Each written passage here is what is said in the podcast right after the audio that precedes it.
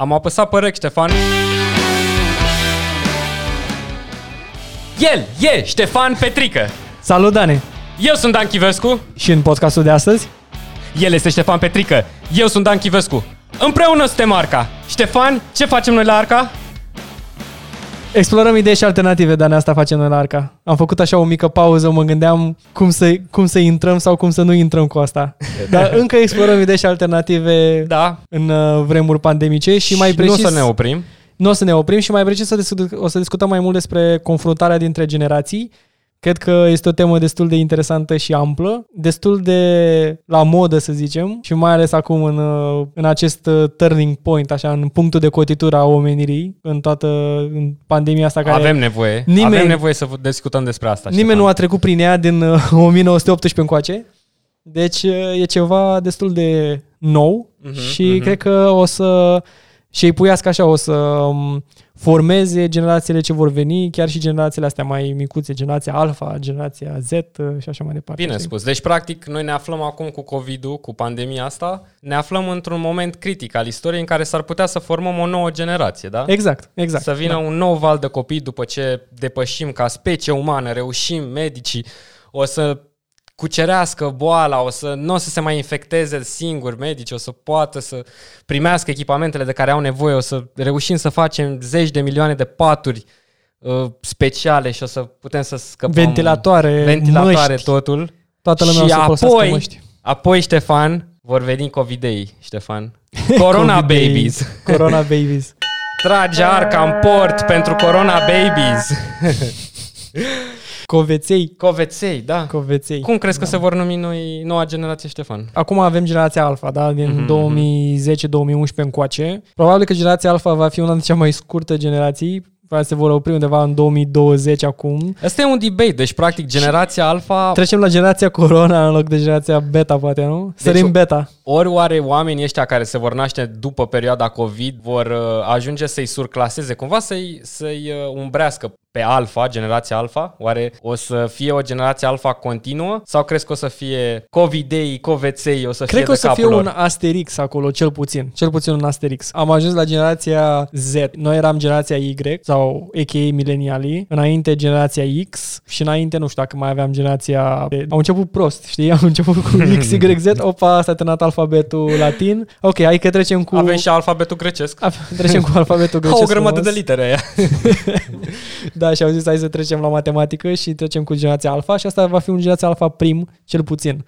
Alpha prim, Corona, la pătrat. Bun. Ajungem după aia la Calamigos. Un logaritm din Alpha. Da, logaritm din...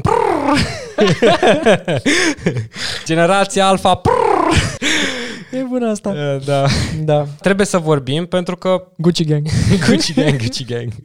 Vedem că trecem destul de greu de pandemia asta și am putea să trecem mai ușor, dar nu suntem destul de bine sincronizați nici ca planetă, nici ca țară, dar mai ales ca generații nu suntem sincronizați deloc. Dacă îi întreb pe părinții noștri, nici nu cred că știu ce generație sunt. Probabil o să zică generația comunistă sau, nu știu, generația, habar nu am. Deci prima dată când am auzit de decreței, am auzit când eram foarte mic. Decreței, știi? Și mă gândeam, băi, sună așa. Parcă e o boală. Parcă e fix COVID, așa. E mai greu.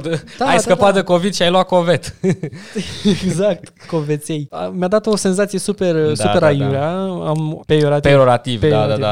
Peiorativ. Urma decretului, știi, toată lumea a zis, băi, decretul din 67, toată lumea care e născută în jurul acelei date, să numesc decreței, atunci a bubuit populația României, bla, bla, bla. Știi? Ca bum, dar hai să vedem ce însemna efectiv decretul ăsta, ce presupunea?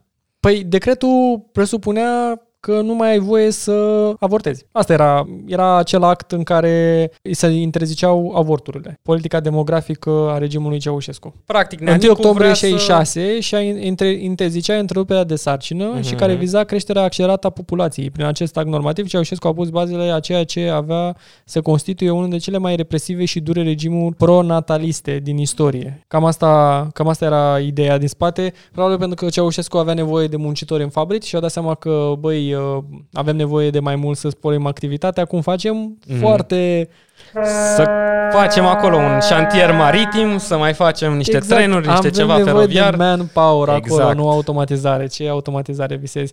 E mai simplu să crești cu oameni decât să construiești roboți, nu? Adevărat. În acea mentalitate. Da. Acum, revenind un pic la discuția noastră despre generații, și am început așa cu coada, să zicem, da? Cu generațiile cele mai noi și cred că mulți oameni nici nu știu că generația asta din 2010 încoace e generația Alpha, știi?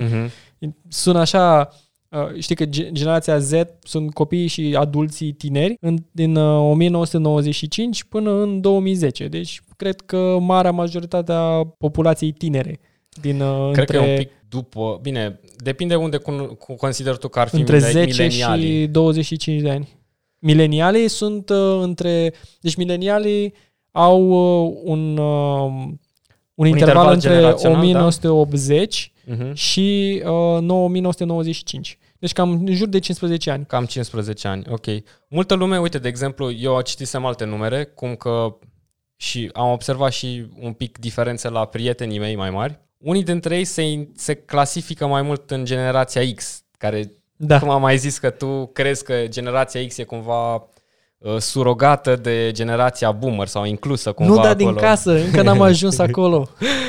Spoiler! Spoiler alert! Ce vreau să zic e că eu cred că ar fi undeva maxim până în 86, 85-86, cam acolo încep milenialii și se termină pe la 89-90. 95, să zicem, maxim. Adică, de ce crezi asta? De ce cred asta? Înainte să dau argumentul ăsta, vreau să punem așa pe masă toate generațiile, dar hai să-ți răspund punctual. Hai să pornim de la boomer, da? De la părinții noștri, da? Generația asta boomerilor, da? A avut copii, da? Și a avut copii de-a lungul întregii perioade. Unii dintre copiii lor au prins generația X, care eu consider un fel de generație de... sacrificiu, care a trăit visurile părinților lor, fost subordonați la gândurile, idealurile lor. Basically, cam cum vedeau ei viața, ei și-au însușit modul ăla de a avea un job stabil, a merge după o familie, a merge după chestiile naturale care societatea ți le punea în față în mod natural. Imediat după ce, un pic înainte și după ce a picat comunismul, a venit o nouă generație, da, care... a avut norocul să fie crescută într-o perioadă, în democrație, o pseudo-democrație, un experiment oarecum, dar totuși nu un regim totalitar, da? Deci oarecum într-o libertate. Au crescut cu tehnologie, ceea ce nu se mai întâmplase din 1900 de la tehnologie informațională. Tehnologie informațională, exact, foarte bine punctat. O chestie cu care nu s-a mai întâlnit o altă generație cu un avânt de 100 de ani, da? Din 1900, când Revoluția Industrială a adus niște invenții care au schimbat practic modul în care comunicăm, în care funcționăm ca societate, au adus mașina, au adus telefonul, au adus o grămadă de chestii, dar motorul diesel, transporturi, comunicare, calitatea radio, vieții, calitatea vieții, deci transport, comunicare și calitatea vieții, da? Și puternică urbanizare. Exact, pentru că noi am avut chestia asta, să creștem în tehnologie, am învățat să o folosim, am învățat să ne folosim de ea și asta e diferența dintre noi și generația anterioară. Ei n-au reușit niciodată să valorifice la adevăratul potențial tehnologia, chit că boomerii sunt cei care au început dezvoltarea microprocesorului, dezvoltarea tuturor chestiilor care țin de boomerii americani. Boomerii americani sunt cei care... Foarte bine punctat, trebuie să vorbim despre chestia asta. Boomerii americani, că am tot discutat, când vorbim boomeri, ne gândim, adică eu cel puțin mă gândesc. Hai să trecem pe toate. Asta, da. Poți, Ștefan, să treci pe toate generațiile astea? Hai că încercăm. Hai să le, dar pur și simplu enunțele, le punem cumva pe ecran cu niște date, ceva, ca să le avem, măcar să știm despre ce vorbim. Bun, deci de la hunter-gatherer, nu glumesc.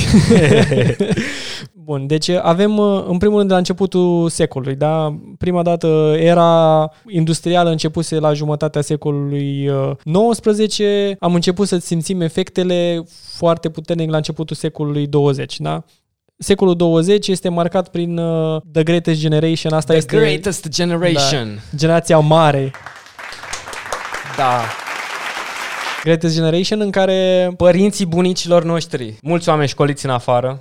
Da, foarte mulți oameni școliți în afară. În România aveam deja, începuse să apară o clasă politică, eram sub regat deja de vreo 40 de ani, deci cam înțelegeam unde ne poziționăm, până în primul război mondial, da? Atunci am văzut primele influențe arhitecturale din Franța.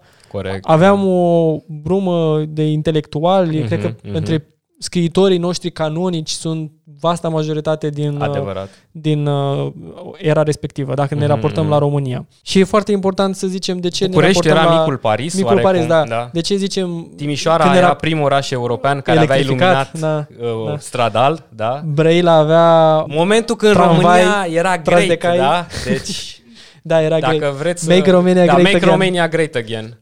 Și vreau să facem diferența asta între România și lume și Statele Unite, pentru că generațiile au fost clasificate foarte, foarte puternic în Statele Unite și se discută sociologii. Absolut. Există flavorul nostru românesc, despre care o să discutăm în amănunt astăzi. Da? Cam asta este ideea, să punem un context românesc și să începem narrativa biologico-socială, să zicem. Exact. Da. Despre... generații. Să înțelegem generații. Mai bine cine suntem, unde mergem. Marea generație asta era, da? Caragiale, probabil. Din perspectiva mea, Caragiale e omul care a explicat cel mai bine cum era lumea atunci. Toate nuanțele societății românești de la începutul secolului, cu bune și cu rele. Adevărat. Și modelele alea negative, pozitive, cum vrei să le spui, ne-au rămas întipărite în minte și îmi place că lumea încă citește și copiii totuși învață despre acele piese de teatru și acele tipologii, despre tipologii, exact, despre tipologii umane. De multe ori toți intră într-un mic clișeu, așa să zicem, în care se zice că tipologiile ale Caragiale sunt și acum destul de pregnante, da, pregnante încă poți să le individualizezi. Exact, sunt la modă, da.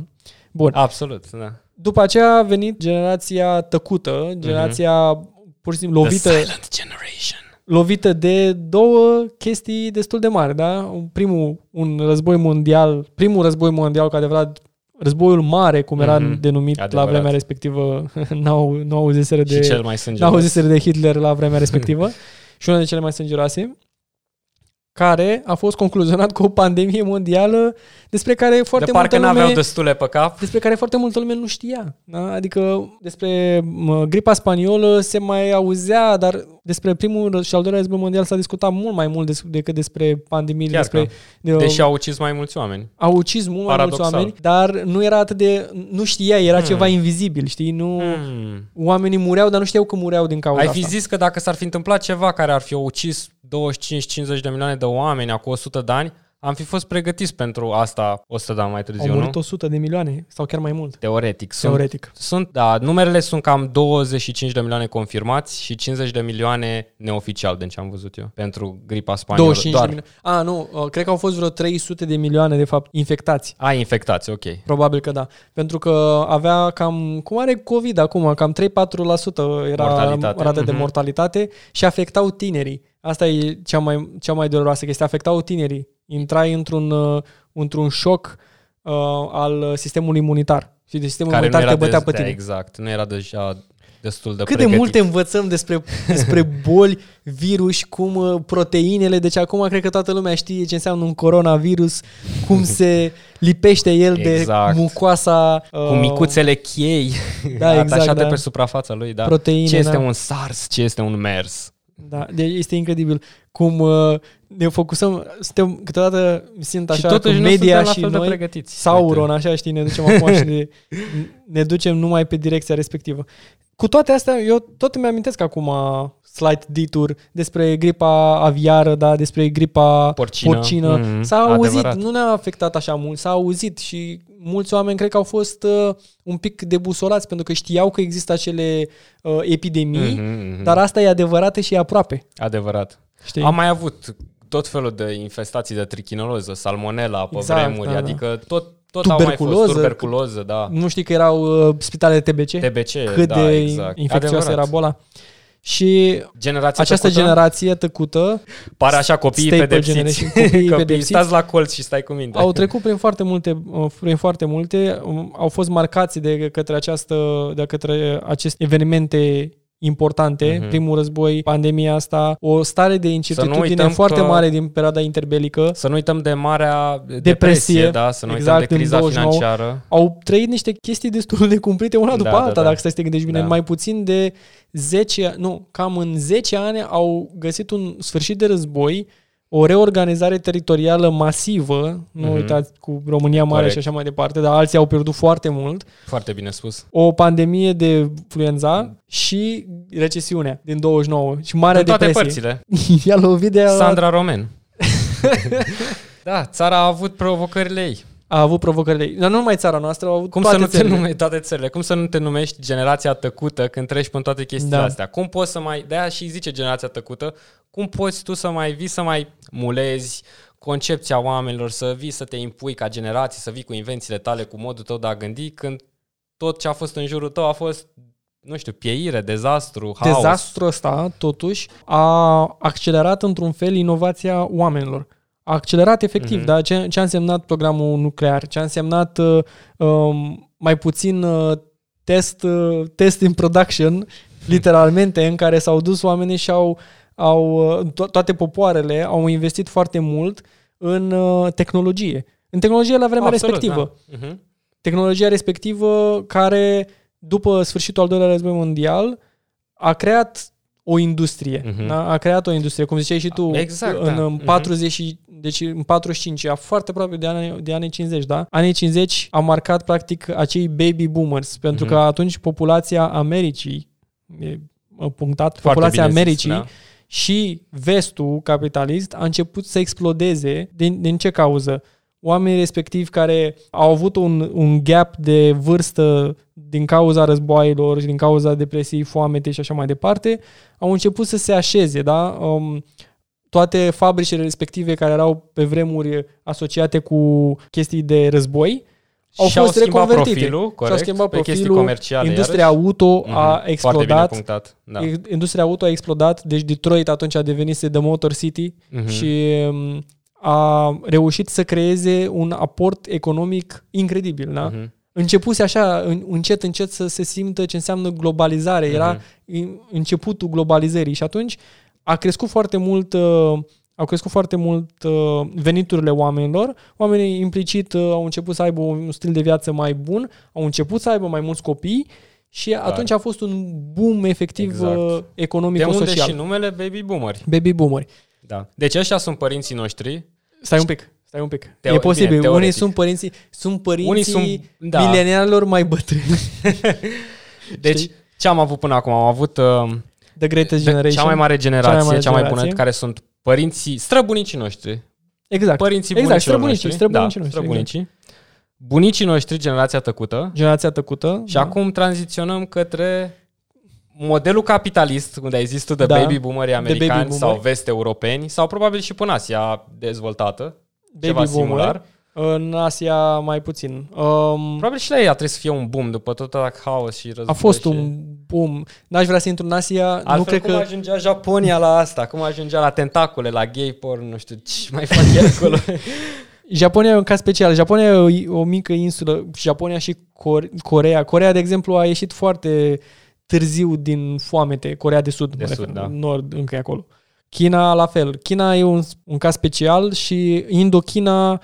Nu sunt eu atât de informat în momentul de față, pot să-mi dau cu părerea foarte mult despre ce s-a întâmplat în Indochina în momentul respectiv, tocmai din perspectiva colonialismului în anii 60, dar intrăm foarte mult în istorie.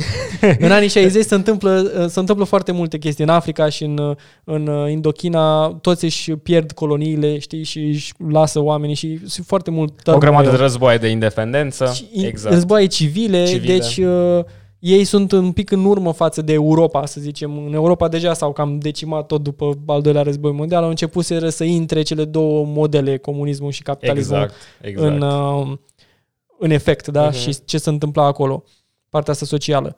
Baby boomerii ăștia au început din 40, așa, în Statele Unite și s-au dus undeva până în anii 60, spre anii 60, în jumătatea anilor 60. Din jumătatea anilor 60 încolo începe generația X. Da? Senialii. Da. Generația X sunt practic generația care a fost modulată de TV, a fost... generația MTV. Lumea MTV, exact. Mai spune și generația MTV. În state.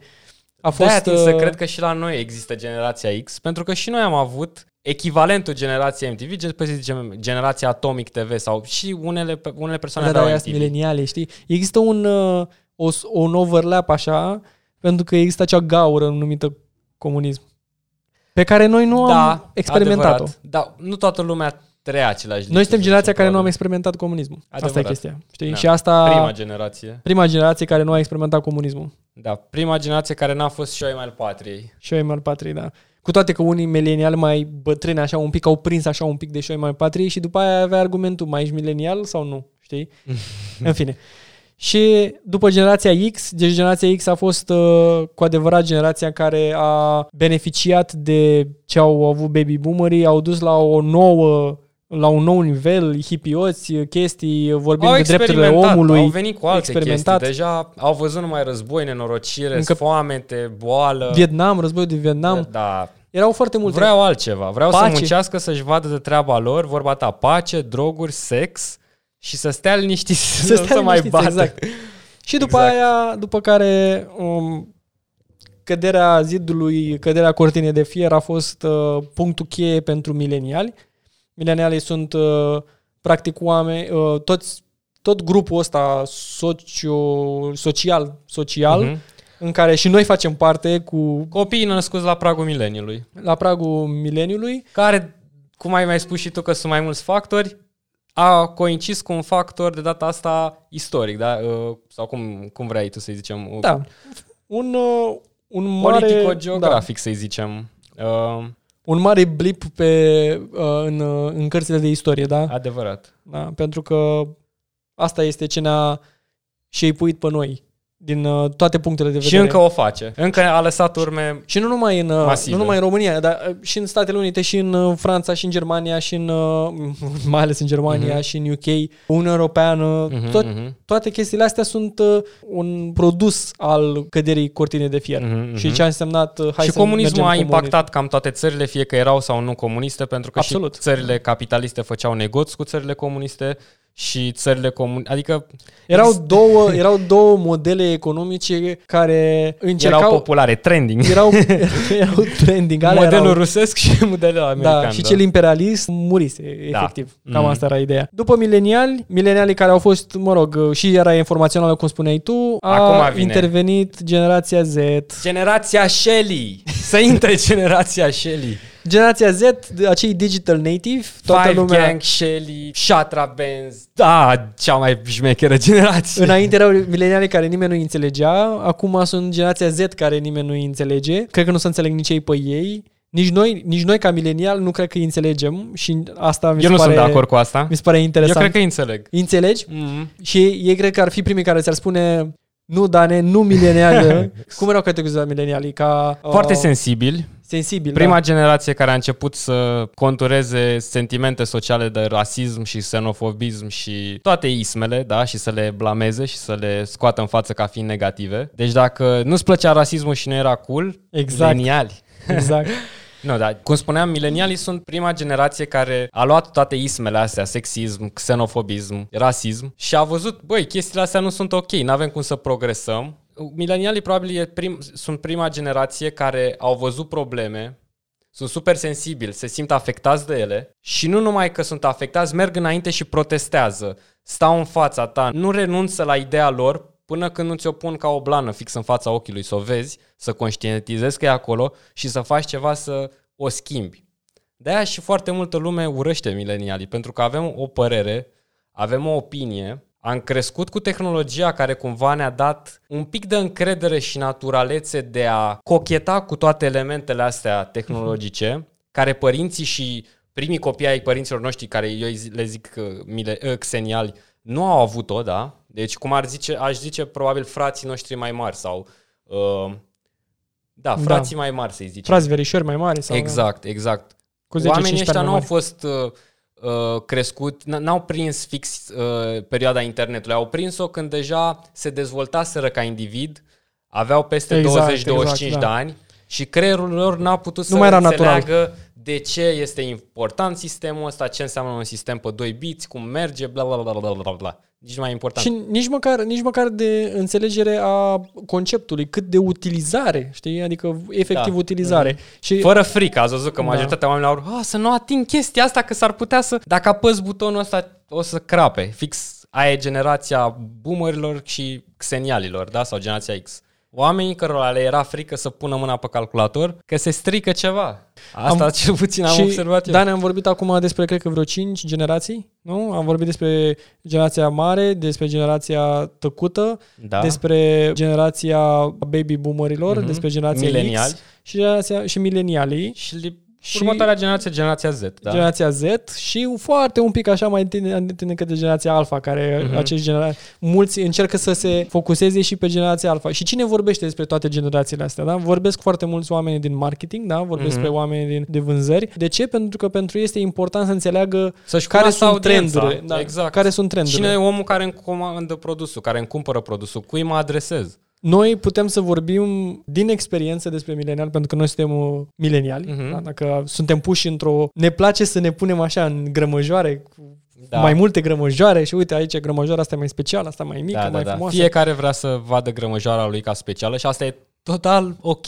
E ceva omenesc să vezi subiectiv treaba. Dar mereu ne întoarcem, cred că mereu ne întoarcem. Am eu așa o mică obsesie așa cu hunter-gatherer și cu... Da, mereu ne întoarcem la numărul ăla de 150. Vrem să fim într-un trib. Vrem mereu într-o chestie tribală în care, dacă noi suntem populația omenirii, cum pandemia asta ne pune în context uman, știi? Că uite, era un meme de ăsta foarte funny că am reușit să ținem coronavirus pe pământ, știi?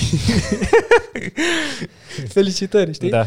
Și aici ne dă șansele să vorbim despre un context mondial. Știi, acum încă vorbim despre țări și după aia vorbim despre oraș și după aia vorbim despre segmentare de populație și mai departe. Mereu vrem să ne ducem să fim specific, dar nu atât specific cât să fii individual. Asta e destul de simplu.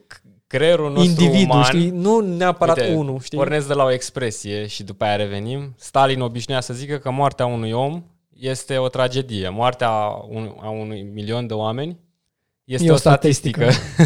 Și asta e foarte... De fapt, ce au făcut oamenii ăștia și de ce n-au fost blamați sau, nu știu cum să zic, sunt încă protejați de istorie, cred, personajele astea. N-au fost atacate ideile și chestiile lor atât de mult încât să fie considerate nocive. Sunt încă mulți care conchetează cu nazismul, cu stalinismul, cu marxismul, etc.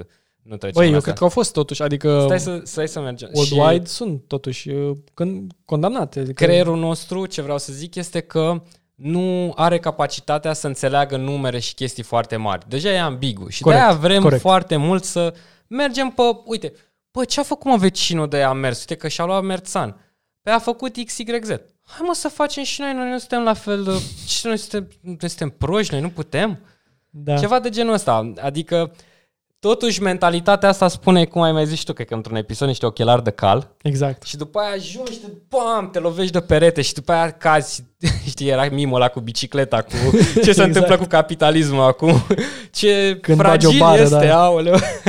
Așa se întâmplă și cu... Și asta vrem noi acum, să vedem un pic în ansamblu portretul, să vedem de ce se întâmplă unele chestii, în ce speranță. În speranța să înțelegem generația Z, să înțelegem generația Alpha, să le dăm un pământ mai fertil decât am avut noi, o șansă mai bună poate decât am avut noi și să înțelegem, pentru că, hai să fim serioși, noi acum în momentul de față nu ne înțelegem mamă cu copii, tată cu unchi, frate cu soră, avem o grămadă de discuții care derivă și nu ajung la niciun consens, fix datorită că nu ne înțelegem barierele astea generaționale, nu? Dacă noi, exact despre bariere, confruntarea dintre generații. Confruntarea, da? Exact. Confruntarea asta. Dacă noi nu încercăm să ne înțelegem părinții, atunci ce pretenții o să avem să ne înțeleagă generația Z sau Alpha sau Corona Babies? Vreau să popularizez, e o idee bună. Corona Babies. Cum am avea noi pretenția asta? Și da, este o tapetare foarte bună, Dane, cred că este o tapetare foarte bună Diferențele pe care noi o să le discutăm astăzi or să fie despre diferențe, poate să încercăm diferențe biologice și diferențe sociologice, da? Cam asta. Cred că avem așa o cireașă doar pentru diferențe tehnologice și ce o să însemne asta pentru un episod doar pentru ăla. Pentru că acolo asta ar fi foarte interesant. Este destul de mult de discutat și despre de a găsi efectiv niște alternative interesante și să accelerăm într-un fel discuția asta și dezbaterea pe care poți să o ai între aceste generații cu ajutorul tehnologiei și cred că și generațiile vor fi definite doar din punct de vedere tehnologic. Și acum, revenim cu diferențele biologice. Până acum, ce era o generație, Dani? O generație era o mamă, are o fată, fata respectivă devine mamă și așa mai departe. Da, iau sexul feminin pentru că literally they make all the people până la urmă. Noi suntem... Și de asta apreciem femeia, corect. Și de aia blamăm rasismul și sexismul și toate ismele. Și de asta zic că milenialii sunt snobi, că au devenit feminiști toți. Da, chiar că. Nici feminism exacerbat, dar să ajuți unde trebuie. Exact. Nu mai fi sexist. Și... Da, și mă gândeam la partea asta biologică. Erau în jur de 20 de ani. Cam 20 de ani, da? Atunci când aveai între 15 și 20 de ani, deja aveai un copil și așa mai departe.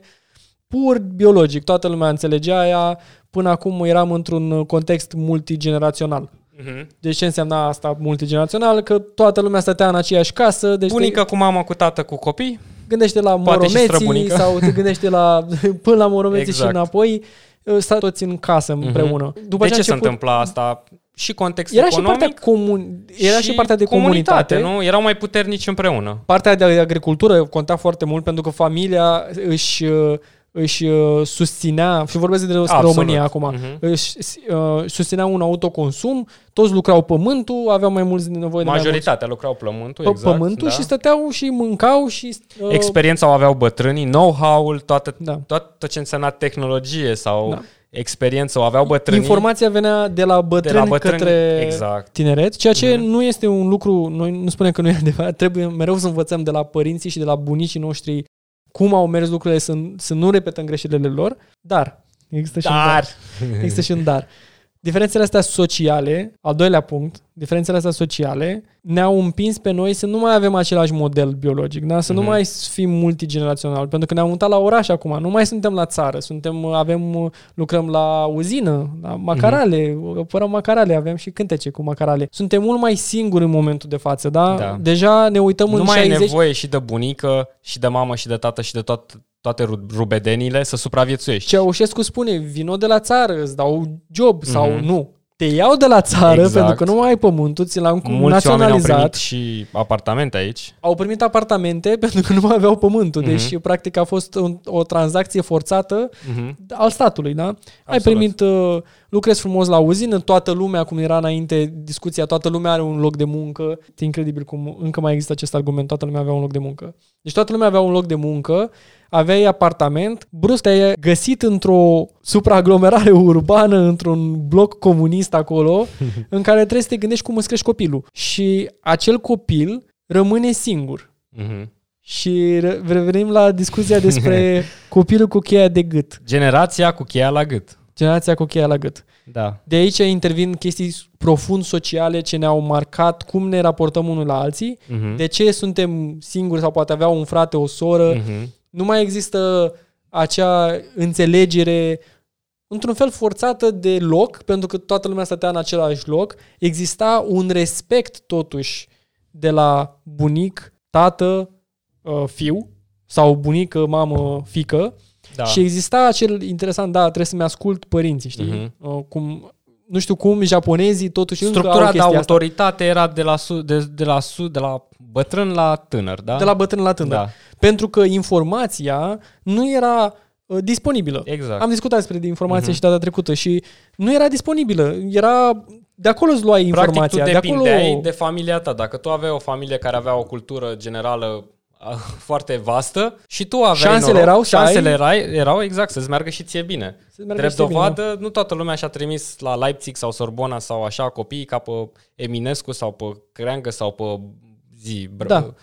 Toți, generația respectivă. Da, exact, slavici. Oamenii au rămas și au lucrat pământul. Nu toată lumea a avut acces la chestiile astea. Da? Corect.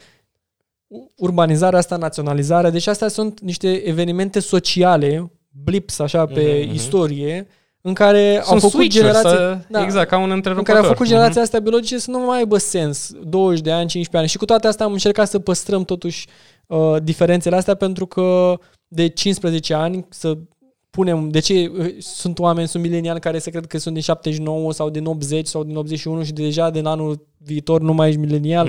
Ești borderline. Come on, poți să te definești cum vrei tu până la urmă. Dacă te simți mai mult generație. Clar. Dacă tu ai 40 de ani și te simți că ești generația Z, poate chiar ești generația Z. Hai să ne gândești la chestia asta. A pauză în Da, deci nu contează până la urmă asta foarte mult. Da. Deci și deja generația asta cu cheia la gât, generația asta de care zici tu, cu generația asta X, pe care eu cred, generația decreților, generația X pe care eu cred, eu aș numi-o mai mult generația X-Boom. Boomerii întârziați. Boomerii întârziați ai României. Boomerii întârziați ai României, generația asta care a crescut singură, care ce crede generația asta despre ea? Crede că și asta e o generație de sacrificiu? Da. Probabil că au uitat, probabil că nu știau ce sacrificiu au de Silent Generation înainte. Aia e generația de sacrificiu. Și sunt foarte mulți compatrioți de-ai noștri de generație care și ei cred că sunt o generație de sacrificiu. Absolut. Uite, ți-aș da un exemplu care toate generațiile sunt de sacrificiu, să nu-ți placă, dar fără doar și poate unul destul de bun. Generația cu cheia la gât, eu o văd ca generația, să zicem, sorei mele, da? Da. Eu am o soră mai mare, ea m-a crescut, da? Când eram tânăr. Jobul ei, responsabilitatea ei era să mă îngrijească pe mine când părinții nu erau pe acolo, da? Să mă hrănească, să aibă grijă că mi-am făcut temele, tâcă, da? E, generația ei, ce am observat, întreaga ei generație, nu doar sora mea, da? Am observat că au încercat, cum am zis mai înainte, să satisfacă vrerea și voința și ideea părinților lor. Să meargă în direcția aia. Acum, de ce cred eu că nu prea au avut de ales? Eu tot am mai popularizat ideea asta și de-aia zic că e foarte important ca copilul să înceapă cu modele sănătoase de mic. Oriunde generația asta X, care tu le zici un fel de boomer întârziați, s-au născut în comunism, au trăit minim 10 ani în comunism, au fost obligatoriu șoi mai patriei, au mers după insigne, au cântat trei culori cunosc pe lume, au aplaudat la comandă, știau cum e treaba cu comunism, știau ce e cartela, știau ce e lipsa, etc.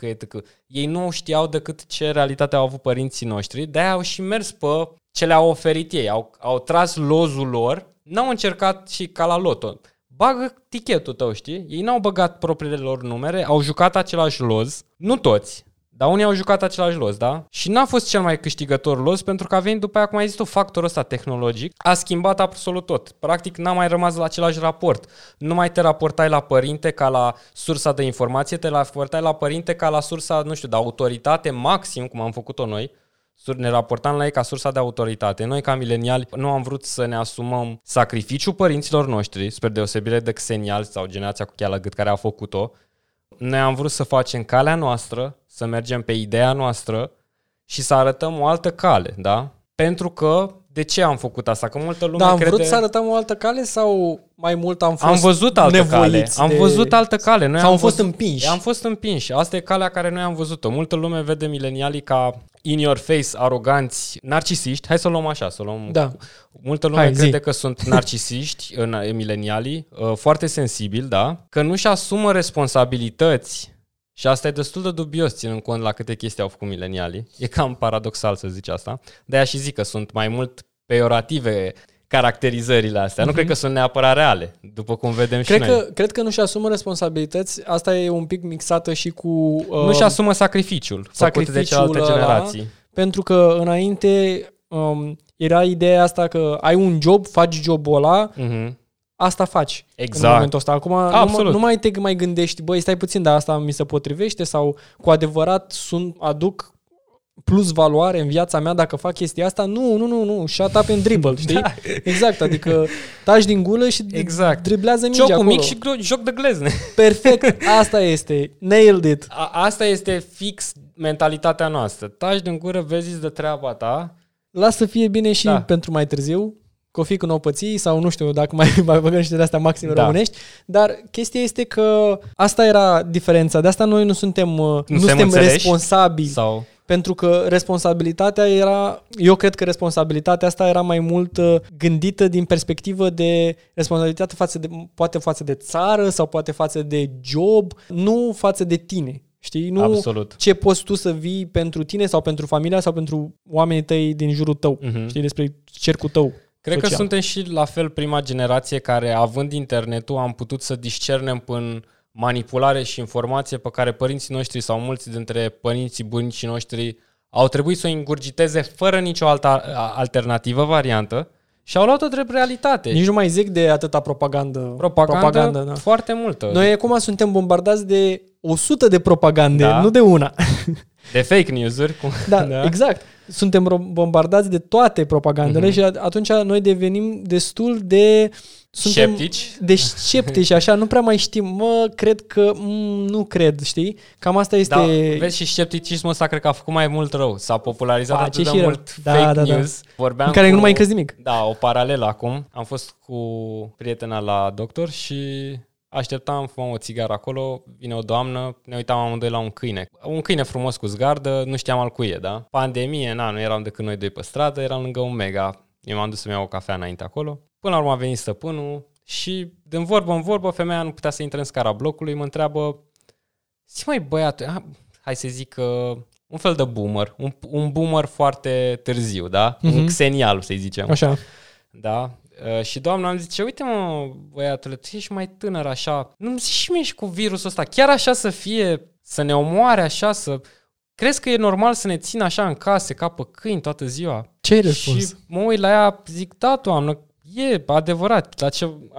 am încercat să dau răspunsul politic corect, care l-ar da și orice reprezentant al statului, da? Ea a continuat, că nu e posibil, să moară atâția oameni, nu e posibil. Și am zis și eu, doamnă, mortalitatea e de 2,5-3 acum.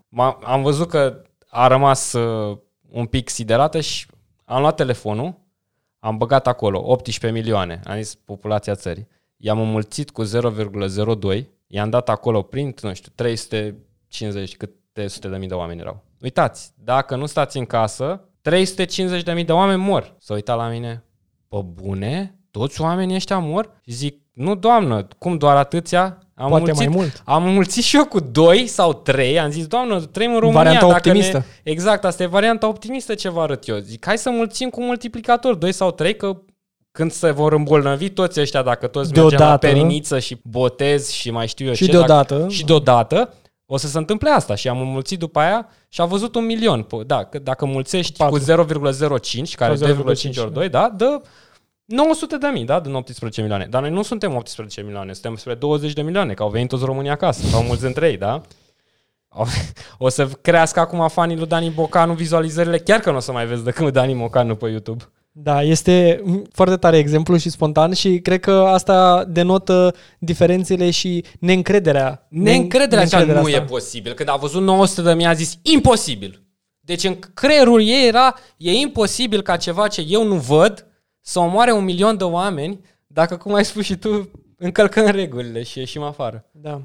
Deci n-am calmat-o cu nimic decât probabil, dar am încercat cât am putut să explic cu frumos. Dar în același timp, uite, mi se pare interesant paralelismul ăsta așa. Noi suntem și generația cea mai... care e generația... cea mai numeroasă în momentul de față în România. Bună întrebare. Boomerii, cred, nu? Da. Boomerii, cum îi zici tu, adică boomerii, cum ai zis, Boomix. De creței. Mama, ăștia sunt cei mai mulți, da? Cei mai mulți. Ei susțin economia în momentul de față, ei sunt cei mai mulți.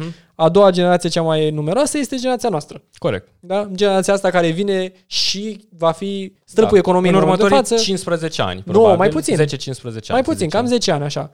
De ce? Pentru că deja intră părinții noștri o să intre la pensie, maxim 10 ani. Corect. Da? Corect. Deci când intră ei la pensie, gata. Deja asta este generația milenialilor care sunt stâlpul. În același timp, generația X și ce ziceam, dar ce să facem mai? Că trebuie să ne mergem la... N-avem ce să facem, trebuie să mergem la muncă. Stai puțin, dar trebuie să mă duc la muncă în momentul ăsta, în vremurile astea? Sau nu? Această responsabilitate față de o chestie pe care nu o înțelegi, asta este deja diferența de care ne dăm cu capul și la locul de muncă, ne dăm cu capul și în familie când discutăm de, poate de Paște pe Skype. Foarte bine. Înțelegi? Și aici începem să ne punem niște întrebări, poate s-au chinuit cel puțin regimul ăsta și probabil și părinții părinților noștri au fost atât de mult bombardați de această plagă numită comunism, încât pur și simplu au zis, bă, eu nu mai pot să mai întreb în momentul de față, eu vreau să am o viață liniștită, până la urmă, de ce trebuie toată greutatea omenirii, toată greutatea României și a comunii să pice pe umerii mei? De ce eu? Și de aici intervine chestia asta de sacrificiu. La ordinea zilei am mai auzit și alți mileniali care zice, bă, dar eu sunt generația de sacrificiu că eu am rămas... Uite, eu sunt generația de sacrificiu. Ai totul la botul calului. Ai internet, ai telefon, ai Adidas în picioare, ai training. Ești crazy. Și de aici, asta generația de sacrificiu. Fiecare generație, mai mult sau mai puțin, este de sacrificiu. Pentru că există o trecere între generații. Vrem, cum ai zis tu la un moment dat, și m-a surprins faptul că nu ai venit cu analogia asta, cu scena și actorii, da? Da, urma să zicem. Chiar vreau să te las pe tine, că tu ai zis acum. Noi suntem în momentul ăsta în rolul de actor principal, da? În momentul ăsta de față, actorul se retrage frumos, intră un pic în spate și noi venim în scena principală. Corect. Și ce putem noi să facem ca oameni din generația milenialilor, știi? Să înțelegem un pic generația părinților noștri și din perspectiva lor, să nu ne mai gândim, bă, stai mă, ăștia nu ne înțeleg niciodată, nu ne-au înțeles, uite cât de complicat a fost pe vremea pubertății în care oamenii ăștia nu ne lăsau niciodată și ziceam, bă, pe vremea mea, pe vremea comunismului nu mai puteai să faci asta. Și noi ne uitam la ei siderați și ne gândeam, tata, noi suntem în comunism acum. De ce tot îmi spui chestii care se întâmplau atunci? Care era de fapt delimitarea? Delimitarea era pur socială, da? Există, asta este ce o să ne definească și generațiile viitoare, da? Pe lângă tehnologie și tot ce înseamnă asta, diferența în care noi nu mai putem să ne raportăm la ce se raportează părinții noștri, pentru că posibilitatea părinții noștri să raporteze la bunicii noștri era mult mai mare față de ce ne raportăm noi la părinții noștri. Și era o idee de cum se vede generația Boom X. Generația Boom X. Eu de ce zic asta? Pentru că eu nu cred că există generația X în România cum este definită în Statele Unite. Boom X. Eu nu cred că există asta, pentru că noi am avut cam un decalaj de cel puțin 20 de ani între boomerii americani în care au început baby boom, efectul baby boom și decretul din 67, decretul 770, da? Foarte mișto ideea asta. De asta generația X nu este delimitată și am sărit după aia direct la milenial pentru că a venit revoluția peste noi. Sincer, ținând cont că eu am spus că generația X ar fi trăit visul doleanțe, ar fi făcut doleanțele părinților lor, au trăit visul lor, au trăit după cum au vrut ei, oarecum subscrie la ce ai zis tu. Adică sunt tot niște boomeri, ultimii boomeri, să-i zicem. Interveneam exact în argumentarea, adică susțineam argumentarea respectivă. Și ce zic ei? Se crede o generație de sacrificiu, ei susțin economia în momentul de față, se plâng despre faptul că tranziția a fost cea mai mare povară pentru ei, că nu au locuri de muncă și de fapt că muncesc mult, iar sentimentul de nesiguranță este major. Au un nivel de trai scăzut, știi? Și salariile pe care le au le consideră mai mici decât le-ar merita. Știi?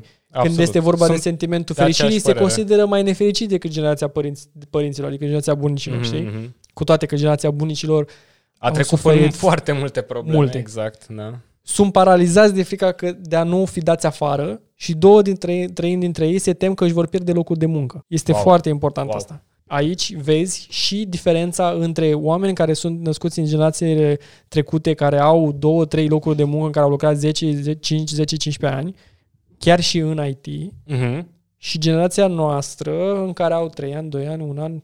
Acum au început să devină segmentare la 6-7 luni. Bine, astea sunt excepții. După noile jocuri, după Twitch. Da. Nu au încredere în... Și extrapolând aici, nu au încredere în mobilitatea forței de muncă și acceptă locuri de muncă mai slab plătite, dar mai sigure. Că asta este. Și munca la stat fiind preferată în varianta privată. De ce? Poate pentru că noi nu înțelegem varianta privată foarte bine și primii antreprenori au fost din generația lor, nu antreprenori mileniali. Absolut. Înțelegi? Și ei nu aveau nu aveau un model înainte. Veneau dintr-o societate bazată pe naționalizare, dar pe totul centralizată, într-o societate descentralizată. Și cine au fost primii antreprenori? Că mi-a plăcut foarte mult documentarul de la Recorder, da? Din 30 de ani de la comunism. Da. Care erau primii ăștia? Patriciu Vântu? Da, ăla, cum îl cheamă? Am un brain fart. De asta o grămadă, nici n-au atins. Nu, Nicu Gheară, cum îl chema pe ăsta? Puliță Tărâță? Nu. Gigi Kent. Cred că toți sunt ăștia. Toți ăștia Becali, au fost latifundiari. Sunt generaționali și ei. Da. Da, exact. Dar cum au făcut asta? Au făcut asta prin ce știau cel mai bine, exact. Prin șmecherii. Au fost și omul potrivit, la locul potrivit, cu o grămadă de oameni în jur care nu știau cum să-i oprească. Încă o chestie interesantă. Și-au vândut țara. Și că generația este generație legată de familie mai mult decât orice generație, chiar dacă începe tot mai mult să fie afectată de divorțialitate. Interesant, nu m-am gândit niciodată la asta. 40% dintre ei spun că Revoluția le-a înfrânt destinul și că ar fi trăit mai bine dacă nu se schimba mersul istoriei. Absolut, cred că aud argumentul ăsta tot timpul. De ce? Pentru că ei au fost crescuți școală, educație și începutul, mai ales că ei au început atunci să lucreze, erau în câmpul muncii, de-abia intraseră în câmpul muncii majoritatea oamenilor. Absolut. Le-au distrus tot, pentru că ei aveau deja pus pe tapet ceva ce părinții aveau deja ca experiment și ziceau, ok, uite, părinții noștri deja au experimentat naționalizarea respectivă, au înțeles ce înseamnă sistemul comunist, știu asta că am învățat 20 de ani de comunism, am învățat în... Corect. Acum sunt pregătit să intru într-un stat social. 40% dintre ei spun că că Revoluția le-a înfrânt destinul, știi? Revoluția care pe noi ne-a scos din... Epoca de piatră. Din epoca de piatră, da? Și evident, pentru că asta nu înțelegem noi ca mileniali. Și asta mi s-a părut mie foarte important. Noi nu am înțeles niciodată argumentul ăsta. Noi l-am luat, hai mă, cum poți să crezi așa ceva? Este imposibil. Pentru că noi nu am experimentat asta. Știi? Și dacă noi nu am experimentat asta, ne e greu să ne raportăm. Și noi trebuie să înțelegem, pentru că avem informație, avem loc să înțelegem. Suntem una de generațiile, cum ai zis și tu, care înțelege ce înseamnă diversitate, înțelege ce înseamnă diferență de opinie, sper, vrem să înțelegem cât mai mult și înțelegem ce înseamnă propagandă. Da? Adică dacă și nici noi nu suntem bombardați... Nimeni nu-ți vrea binele, toată lumea vrea să-ți vândă ceva, toată lumea îți vrea interesul cumva, da. Și asta e chestia. De asta trebuie să înțelegem, să zicem, uite, modelul ăla... Și tocmai ăla, de-aia ar trebui să asculți ARCA. Nu a ajutat. Pentru că ar trebui să asculți ARCA pentru că interesul poartă fesul și noi nu purtăm fes niciodată. Da. Și tocmai de-aia ar trebui poate să ne dai și un subscribe. Purtăm mască. Să ne ajuți cumva să ducem mesajul ăsta generațional mai departe, multigenerațional și să aflăm, nu știu. Purtăm mască. Cum ar zice Boru, umblăm destul de steril. Bună asta. Dă-i una. Adevărul e că dacă am rezolvat chestia asta am mediat relația cu părinții noștri, am putea să salvăm viitorul. Chiar am putea, pentru că totuși ei sunt următorii bunici, da? Ei sunt bunicii noștri, da? Și dacă tu nu ai o relație bună cu bunicul, nu știu, cumva pierzi un pic din potențialul tău ca om, dacă nu ai... Cum e generația Z? Cum a fost generația Z? Putem să ne uităm la generația Z cum e crescută, poate, știi? Și să ne uităm la generația Alpha cum e crescută în momentul de față, pentru că bunicii... Eu am studiat foarte mult generația Z, când vrei să vorbim despre ei, cred că poți să... Cam atâta. Singurul punct care vreau să-l mai adaug cu Boomix de România era că ei să cred patrioți și intră și zic că generația tânără, generația nu mai crede în patrie și în onoare. În plus sunt convins că generația Y, generația milenialilor, este mai puțin responsabilă și că există conflicte între generații. Deci asta e despre ce am discutat. Ei se cred patrioți, există acel patriotism, probabil, n-am fost și mi patrie, asta ne lipsea. Dacă eram și mi patrie. Sunt absolut de acord. Și eu, dacă aș fi un boomer, dacă aș fi în poziția părinților noștri, dacă aș fi în poziția unui om de în vârsta de 45-65 de ani, 70 de ani, aș gândi la fel și eu aș avea aceleași frustrări că comunismul m-a înfrânt, mi-a distrus visele, speranțele, mi-a dat un model de viață, mi-a dat o hartă, un blueprint, un model de urmat și după aia a venit capitalismul și s-a schimbat totul. Dar nu poți să activezi într-un joc și să joci după regula altui joc. Acum s-a schimbat jocul. Până acum era Catan, acum e Jenga. N-au nicio legătură, da? Într-unul joci cu cărți, în alta e cu piese, da? În unul e de echilibru, în celălalt e despre resurse.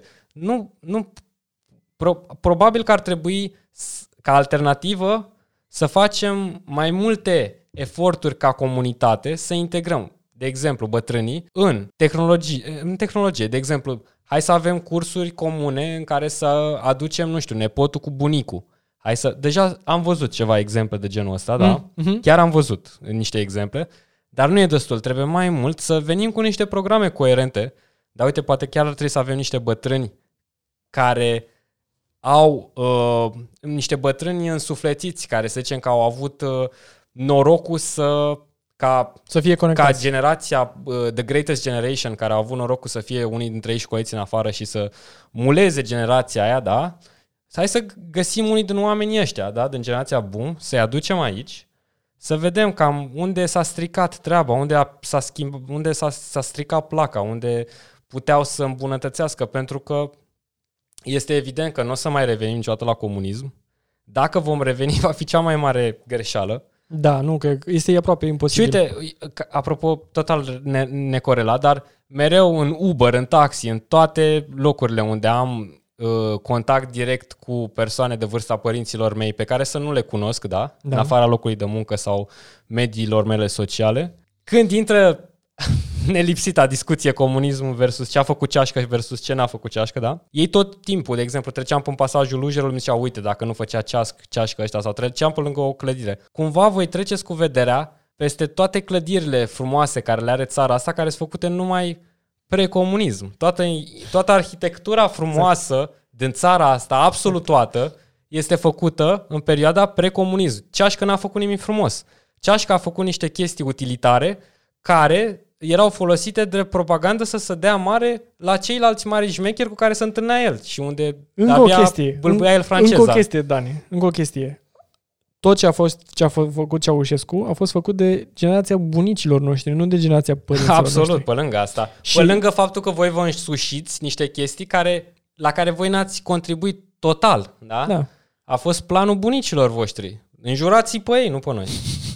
Da, și adică acum în momentul de față, mai ales la începutul anilor 90, da? Atunci, în momentul ăla, tu ți-ai luat țara înapoi, tu poți să faci printr-un votul tău să înțelegi de ce nu trebuie să votezi PSD de fiecare dată, PNL de fiecare dată, trebuie să înțelegi de ce USR, nu contează ce culoare politică, trebuie să înțelegi mai mult de atâta și să nu pui botul la orice rahat. Absolut, da. Dar asta intervine cu educație și cu alte chestii, dar întorcându-ne un pic pe partea asta de generații și ziceai tu de făceai o paralelă între mileniali și generația la începutul secolului, generația mare, cum era numită la începutul secolului. Paradoxal, tot la începutul secolului suntem și noi. Tot o pandemie. Ne cam face felul, ne ține în casă.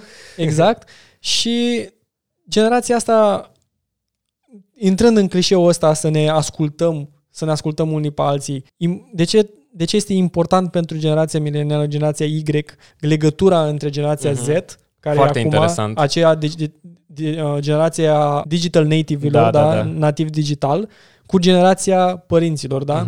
Și în afară de faptul de a asculta și a înțelege cu adevărat care sunt problemele și de ce au preconcepția aia, trebuie să-i facem și pe ei să înțeleagă că trebuie să asculte un pic.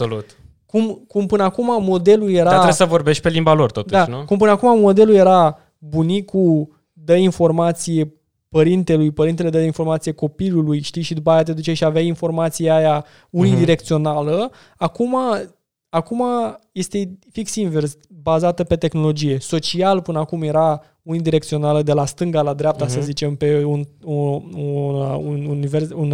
o linie de timp, da?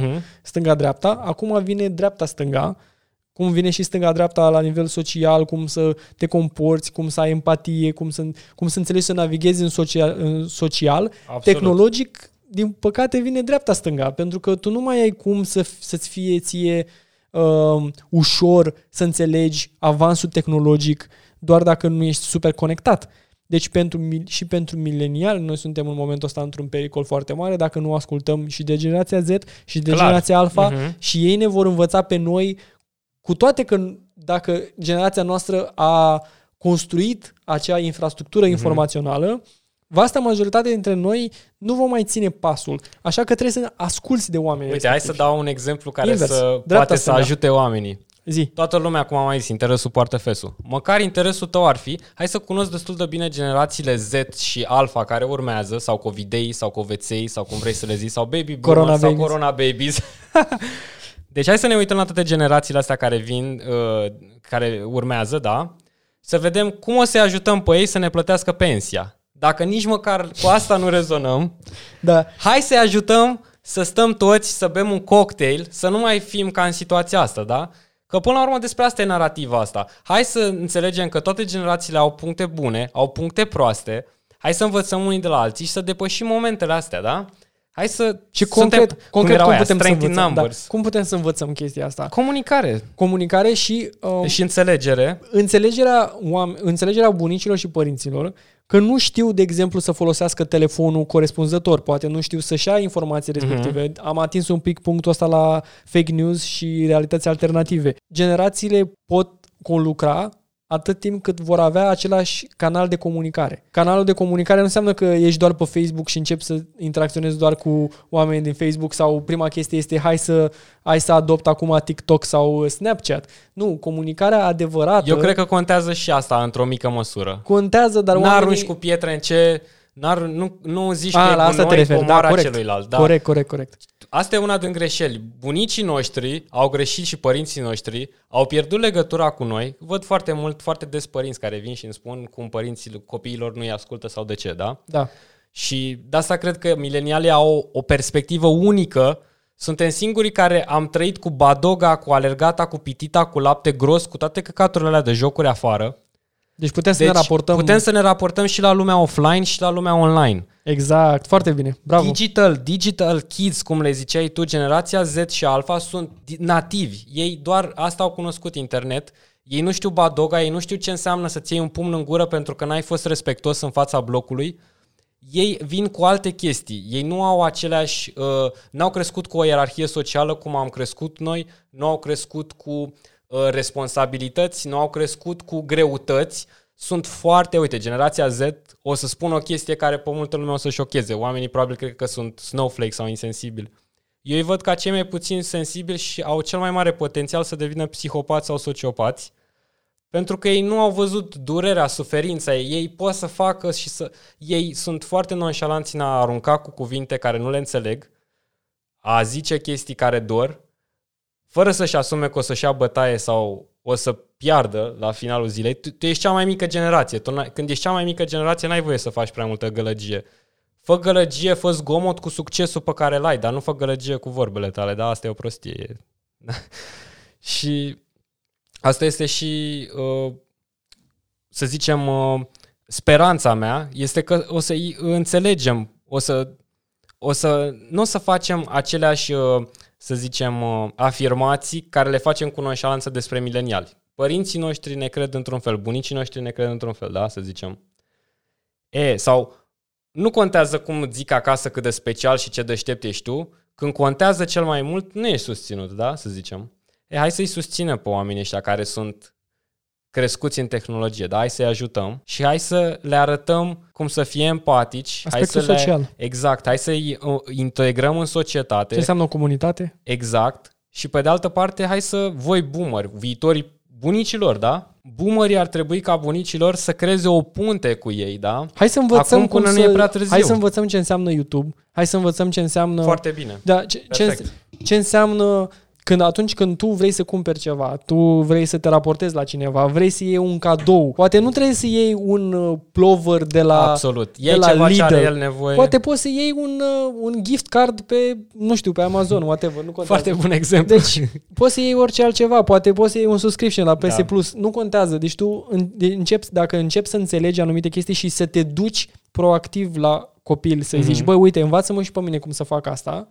Atunci tu vei avea de câștigat. Și absolut. Dăm voie să dau și un exemplu. Te rog. Na, acum vedem de ce bătrânii sau generațiile celelalte trebuie să vină spre milenial și generația Z. Ca să poată să navigheze mai ușor până viața asta, da? Uite, fie că e vorba că te duci la vecinul tău și zici, măi, Ioniță, ia vină și tu la tătaia coa și învață-l și pe tătaie cum să plătească factura asta online, ca să nu mă mai duc să stau la coadă, da? Ca să nu mai fac coadă. Hai, Ioniță, ajută-mă și pe mine, da? Sau hai să ne ajutăm între noi, hai să nu mai arătăm cu degetul, uite ce prost e tata, nu știe să folosească internetul, sau exact. Ce vacă e bunica, nu știe să facă asta. Trebuie să se oprească cu asta. Nu poți să critici și să arăți cu degetul, trebuie să asculti și să înțelegi și apoi să ajuți dacă poți. Dacă nu, stai în banca ta. Mi-ai dat foarte... Nu, este foarte, foarte mi-ai dat bravo, un exemplu, bravo și este super bun. Exemplul tău. Știi că povesteai tu acum câteva episoade de South Park și cu muzica aia s-auzea crap. Da. Chiar tu mi-ai zis, înainte să mă duc să țin niște cursuri în licee, să fac un fel de program, îl întrebasem pe Ștefan și ziceam, băi, nu știu, tinerii, și chiar ai avut o chestie care m-a marcat, mi-a picat fisa că nu înțelegeam generația. Mi-ai zis, ascultă-le și tu muzica. Și atunci am intrat, eu nu știam de Șatra B.E.N.Z., de exemplu. Da. Și am ascultat, jur că am ascultat Șatra B.E.N.Z., toate albumele am ascultat chilafonic în draci și am încercat să mă imersez în trap, în muzica lor, să nu mai judec. Nu ai cum să ajut sau cum să susții o generație sau cum, dacă nu o înțelegi. Nu poți să critici fără să înțelegi întâi, da? E imposibil, nu... E ca și cum te duci la un câine și dai mâna și după aia vrei să nu te muște. Foarte bun exemplu. Exact. Dar recunosc că și eu la început ziceam exact ca în South Park. Ziceam, ce trash-ul ăsta, la ce ascult? Deci mă gândeam în momentul ăsta, exact de exemplul tău anterior, da? Despre cum poți să ajuți pe bunicul sau pe părintele să facă o comandă prin Bringo, de exemplu, știi? Sau cum poți... Pentru că pandemia asta este fix acceleratorul. Ce bine zici. Da. Acceleratorul. Continuă. Da. Și oportunitatea noastră ca... oportunitatea asta ca generație de mileniali care înțelegem ce înseamnă tehnologia să îi ajutăm. Ce bine sună. Nu? Pentru că mă gândeam în momentul ăsta... Mă gândeam în momentul ăsta cu bunicul. Bunicul are de plătit facturi. Nu putea să plătească niște facturi. A trebuit să plătesc facturile eu, online, da? Mă gândeam cum să facă. Trebuia să sune, de exemplu, apropo de o problemă foarte reală, da? Deci vrei să-ți plătești impozitul. Ca să plătești impozitul există ghișeoul.ro. Eu plătesc impozitul pentru mașină și celelalte chestii care le am, mereu le plătesc pe ghișeoul.ro. Digital, undeva, cum ar trebui. Da, corect. Am un reminder o dată pe an, uit de obicei să am bonificația respectivă. La începutul anului, pentru că ai reducere 50%, exact. Nu mai știu exact cât. Chestia este că am vrut să fac asta pentru bunica mea și problema era că el trebuia să sune la direcția de impozite să-i dea codul și parola, pentru că nu avea un card de credit, înțelegi? Ca să poată să-i verifice identitatea, știi? Și numai așa puteam să-i plătesc eu impozitul. Știi? Bine, ulterior a venit ordonanța militară și a zis că, băi, puteți să vă plătiți impozitele mai târziu, la. Știi? Dar el era îngrijorat pentru faptul ăsta, știi? Și el vrea să învețe să poată să folosească toate resursele online. De exemplu, alt exemplu, foarte banal și este foarte la îndemână. S-a întâmplat să ardă o componentă a unui frigider, unchiului meu. Da, s-a ars un display. Da? Display-ul respectiv, acum, pentru că toată lumea stă în casă, n-ai cum să te duci la magazin, n-ai cum să vezi și așa mai departe, el nu a putut să intre pe internet să vadă chestia asta. Bunica meu a intrat, a căutat, a încercat să vadă, pentru că deja are tablete, poate deja avea skill-ul ăsta. Avea skill-ul unlocked, da. Din păcate nu putea să facă plata, nu știam, a încercat să-mi dea o serie și să înțeleg seria respectivă, seria nu o găseai, era greu de găsit. Era foarte important pentru el să poată să facă o plată. Deci cum poți să ajuți oamenii în momentul ăsta ca și milenial? Una este să poți să-i creezi un cont bancar online, deci aici vorbim despre Revolut, poți să vorbești despre bănci exclusiv online, ING cred că începe să practic să-și pună pensia pe card, nu? Să-și pună pensia pe card, să poată să facă plăți online, să-i arăți cum să facă o plată online în siguranță, foarte important. Și să facă e-commerce, da?